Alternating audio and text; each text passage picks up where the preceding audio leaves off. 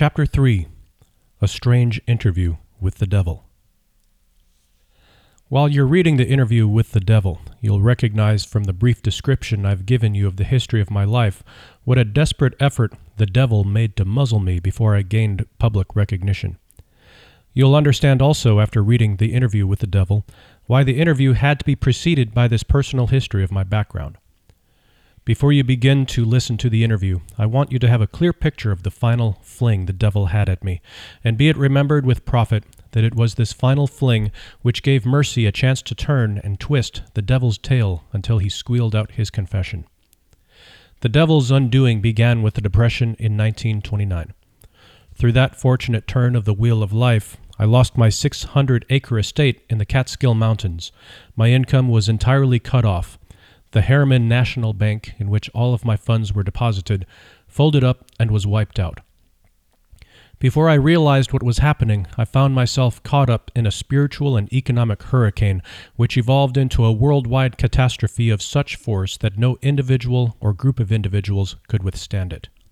While waiting for the storm to cease and the stampede of human fear to stop, I moved to Washington, D.C., the city from which I made my start after my first meeting with Andrew Carnegie nearly a quarter of a century previously. There seemed nothing for me to do except sit down and wait. All I had was time. After three years of waiting without tangible results, my restless soul began to push me back into service. There was little opportunity for me to teach a philosophy of success when the world around me was in the midst of abject failure, and men's minds were filled with the fear of poverty.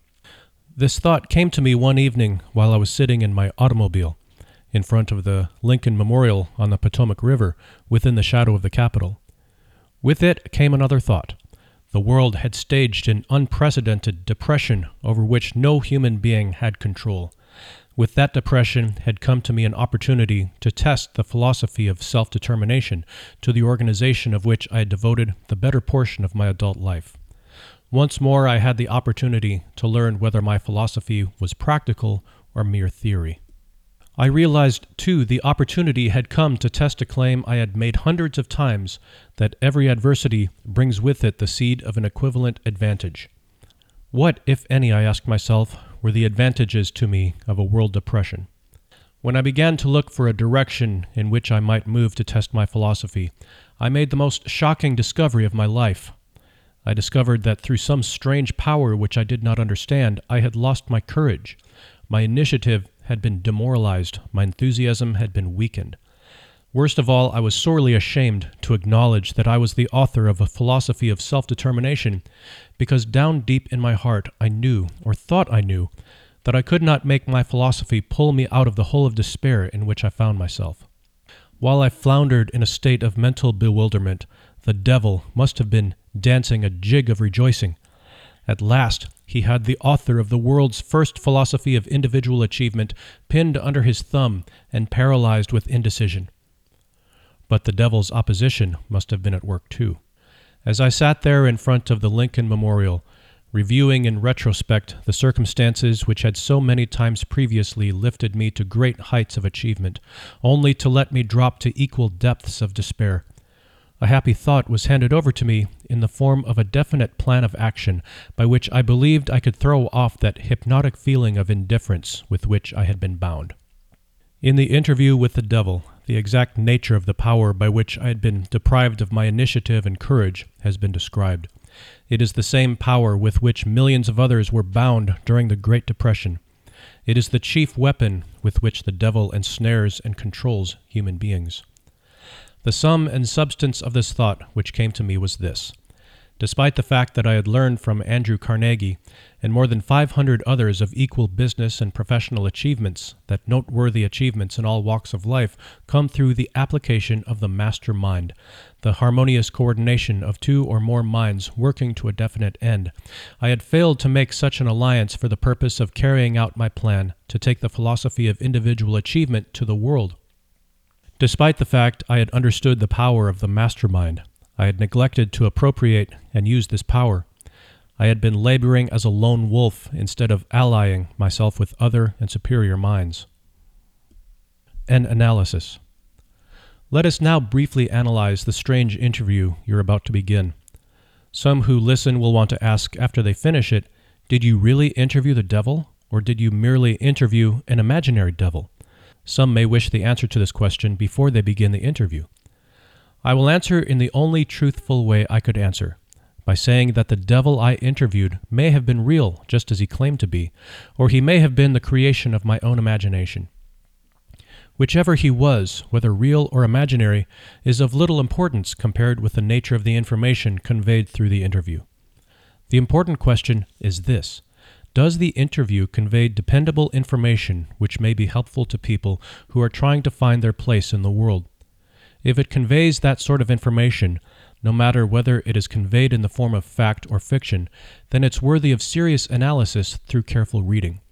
I am not concerned in the least as to the real source of the information, or as to the real nature of the devil whose astounding story you're about to read. I am only concerned with the fact that the devil's confession squares perfectly with what I have seen of life. I believe the interview does convey information of practical benefit to all who have not found life to be friendly, and the reason I believe so is the fact that I've made the central theme of this book yield to me all the happiness I need in the form best suited to my nature. I have had experience with enough of the principles mentioned by the devil to assure me that they will do exactly what he says they will. That is enough for me. So I pass the story of the interview on to you for whatever you may be able to make it pay in useful dividends. Perhaps you'll get the greatest values if you accept the devil as being what he claims himself to be, relying upon his message for whatever it may bring you that you can use, and not worrying as to who the devil is or whether he exists. If you want my honest personal opinion, I believe the devil is exactly who he claims to be. Now let us analyze his strange confession. After forcing his way into the consciousness of the devil, Mr. Earthbound began the unwilling interview with questions which could not be evaded.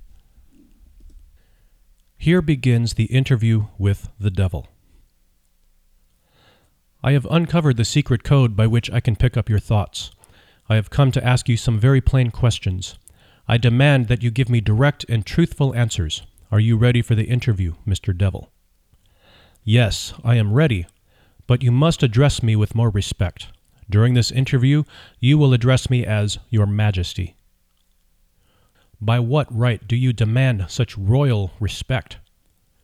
You should know I control 98% of the people of your world. Do you not think that entitles me to rate as royalty? Have you proof of your claim? Yes, plenty of it. Of what does your proof consist? Of many things. If you want answers, you will address me as Your Majesty. Some things you will understand, some you will not. In order that you may get my viewpoint, I shall describe myself and correct the false notions people have of me and my place of abode. That is a fine idea, Your Majesty. Start by telling me where you live, then describe your physical appearance. My physical appearance? Why, my dear Mr. Earthbound, I have no physical body. I would be handicapped by such an encumbrance as those in which you earth-bound creatures live. I consist of negative energy, and I live in the minds of people who fear me. I also occupy one half of every atom of physical matter and every unit of mental and physical energy. Perhaps you will better understand my nature if I tell you I am the negative portion of the atom. Oh, I see what you are preparing to claim. You are laying the foundation to say that if it were not for you, there would be no world, no stars, no electrons, no atoms, no human beings, nothing. Is that correct? True. Absolutely true. Well, if you only occupy one half of energy and matter, who occupies the other half?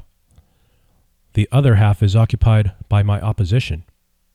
Opposition? What do you mean? The opposition is what you earthbound call God. So you have the universe divided up with God. Is that your claim? Not my claim, but the actual fact. Before this interview is finished, you'll understand why my claim is true. You will also understand why it has to be true, or there could be no world such as yours, no earthbound creatures such as you. I am no beast with a forked tongue and a spiked tail but you do control the minds of 98 out of every 100 people. You said so yourself. Who causes all the misery in this 98% devil controlled world if you do not? I have not said that I do not cause all the misery of the world. On the other hand, I boast of it. It is my business to represent the negative side of everything, including the thoughts of you earthbound people. How else could I control people? My opposition controls positive thought. I control negative thought. How do you gain control of the minds of people? Oh, that is easy. I merely move in and occupy the unused space of the human brain. I sow the seeds of negative thought in the minds of people so I can occupy and control the space. Question. You must have many tricks and devices by which you gain and hold control of the human mind. Answer. To be sure, I employ tricks and devices to control human thought. My devices are clever ones, too. Go ahead and describe your clever tricks, Your Majesty. One of my cleverest devices for mind control is fear. I plant the seed of fear in the minds of people and as these seeds germinate and grow through use, I control the space they occupy. The six most effective fears are the fear of poverty, criticism, ill health, loss of love, old age, and death. Which of these six fears serves you most often, Your Majesty? The first and the last, poverty and death. At one time or another during life, I tighten my grip on all people through one or both of these. I plant these fears in the minds of people so deftly that they believe them to be their own creation. I accomplish this end by making people believe I'm standing just beyond the entrance gate of the next life, waiting to claim them after death for eternal punishment. Of course, I cannot punish anyone except in that person's own mind through some form of fear, but fear of the thing which does not exist is just as useful to me as fear of that which does exist. All forms of fear extend the space I occupy in the human mind. Your Majesty, will you explain how you gained this control over human beings? The story is too long to be told in a few words. It began over a million years ago when the first man began to think. Up to that time, I had control over all mankind, but enemies of mine discovered the power of positive thought placed it in the minds of men, and then began a battle on my part to remain in control. So far, I have done quite well by myself, having lost only 2% of the people to the opposition. I take it from your answer that men who think are your enemies. Is that right? It is not right, but it is correct. Tell me something more about the world in which you live. I live wherever I choose. Time and space do not exist for me. I am a force best described to you as energy. My favorite physical dwelling place, as I've told you, is the minds of the earthbound. I control a part of the brain space of every human being. The amount of space I occupy in each individual's mind depends upon how little and what sort of thinking that person does. As I have told you, I cannot entirely control any person who thinks. Question you speak of your opposition. What do you mean by that? My opponent controls all the positive forces of the world, such as love, faith, hope, and optimism. My opponent also controls the positive factors of all natural law throughout the universe, the forces which keep the earth and the planets and all the stars balanced in their courses. But those forces are meek in comparison with those which operate in the human mind under my control. You see, I do not seek to control stars and planets. I prefer the control of human minds. Where did you acquire your power, and by what means do you add to it? I add to my power by appropriating the mind power of the earthbound as they come through the gate at the time of death. Ninety-eight out of every one hundred who come back to my plane from the earth plane are taken over by me, and their mind power is added to my being. I get all who come over with any form of fear. You see, I am constantly at work, preparing the minds of people before death so I can appropriate them when they come back to my plane. Will you tell me how you go about your job of preparing human minds so you can control them? I have countless ways of gaining control of human minds while they're still on the earth plane. My greatest weapon is poverty. I deliberately discourage people from accumulating material wealth because poverty discourages men from thinking and makes them easy prey for me. My next best friend is ill health. An unhealthy body discourages thinking. Then I have countless thousands of workers on earth who aid me in gaining control of human minds. I have these agents placed in every calling. They represent every race and creed, every religion. Who are your greatest enemies on earth, your majesty? All who inspire people to think and act on their own initiative are my enemies. Such men as Socrates, Confucius, Voltaire, Emerson, Thomas Paine, and Abraham Lincoln and you're not doing me any good either. Is it true that you use men who have great wealth? As I've already told you, poverty is always my friend because it discourages independence of thought and encourages fear in the minds of men. Some wealthy men serve my cause, while others do me great damage, depending upon how the wealth is used. The great Rockefeller fortune, for example, is one of my worst enemies. That is interesting, Your Majesty. Will you tell me why you fear the Rockefeller fortune more than others? The Rockefeller money is being used to isolate and conquer diseases of the physical body in all parts of the world. Disease has always been one of my most effective weapons. The fear of ill health is second only to the fear of poverty. The Rockefeller money is uncovering new secrets of nature in a hundred different directions all of which are designed to help men take and keep possession of their own minds. It is encouraging new and better methods of feeding, clothing, and housing people. It is wiping out the slums in the large cities, the places where my favorite allies are found. It is financing campaigns for better government and helping to wipe out dishonesty in politics. It is helping to set higher standards in business practice and encouraging businessmen to conduct business by the Golden Rule and that is not doing my cause any good. What about those boys and girls who are said to be on the road to hell? Are you in control of them? Well, I can only answer that question with yes and no. I have corrupted the minds of the young by teaching them to drink and smoke, but they have me baffled through their tendency to think for themselves. You say you have corrupted the minds of the young people with liquor and cigarettes. I can understand how liquor might destroy the power of independent thought, but do not see what cigarettes have to do with helping your cause. Answer. You may not know it, but cigarettes break down the power of persistence. They destroy the power of endurance.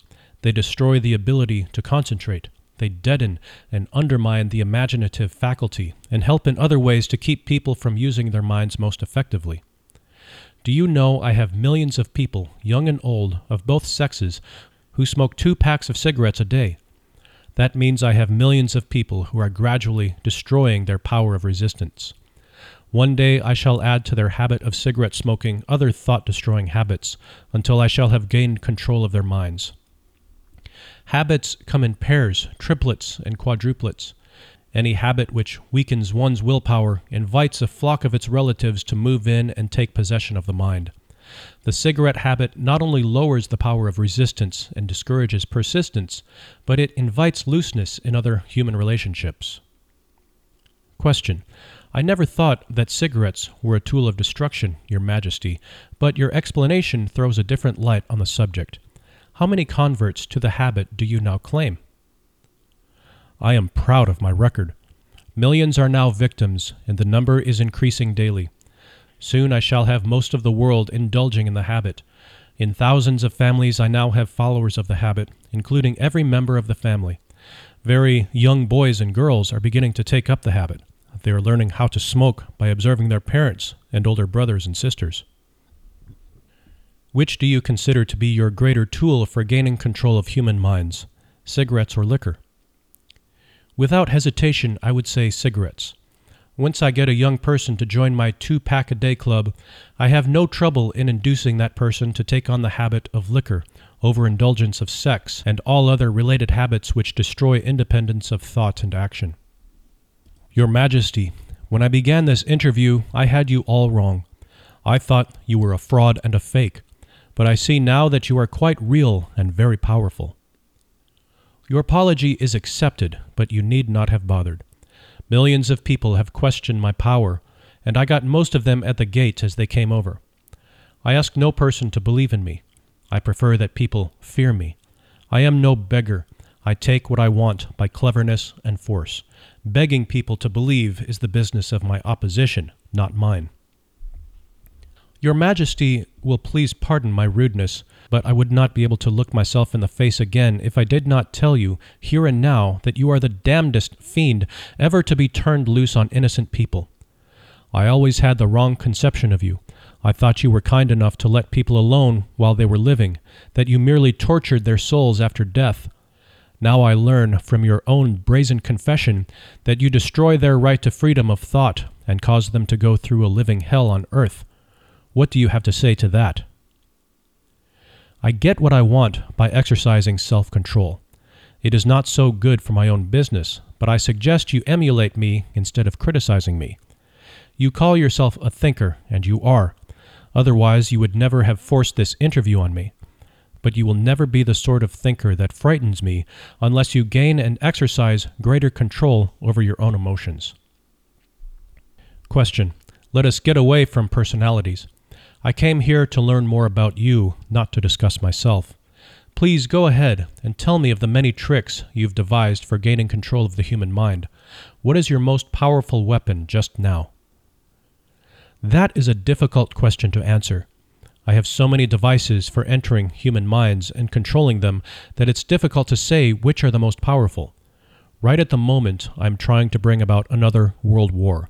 My friends here in Washington are helping me to involve America in the war. If I can start the world to killing on a wholesale basis, I shall be able to put into operation my favorite device for mind control. It is what you may call mass fear. I used this device to bring about the other World War in 1914. I used it to bring about the economic depression in 1929, and if my opposition had not double crossed me, I would now be in possession of every man, woman, and child in the world. You can see for yourself how near I came to world domination, the thing I've been struggling to attain for thousands of years. Yes, I see your point. Who wouldn't? You're a very ingenious manipulator of the minds of people. Is your devilish business carried on only through people of high position and great influence? Oh, no. I use the minds of people in all walks of life. As a matter of fact, I prefer the type of person who makes no pretense of thinking. I can manipulate that sort of person without difficulty. I could not control 98% of the people of the world if all people were skilled in thinking for themselves. I am interested in the welfare of those people whom you claim to control.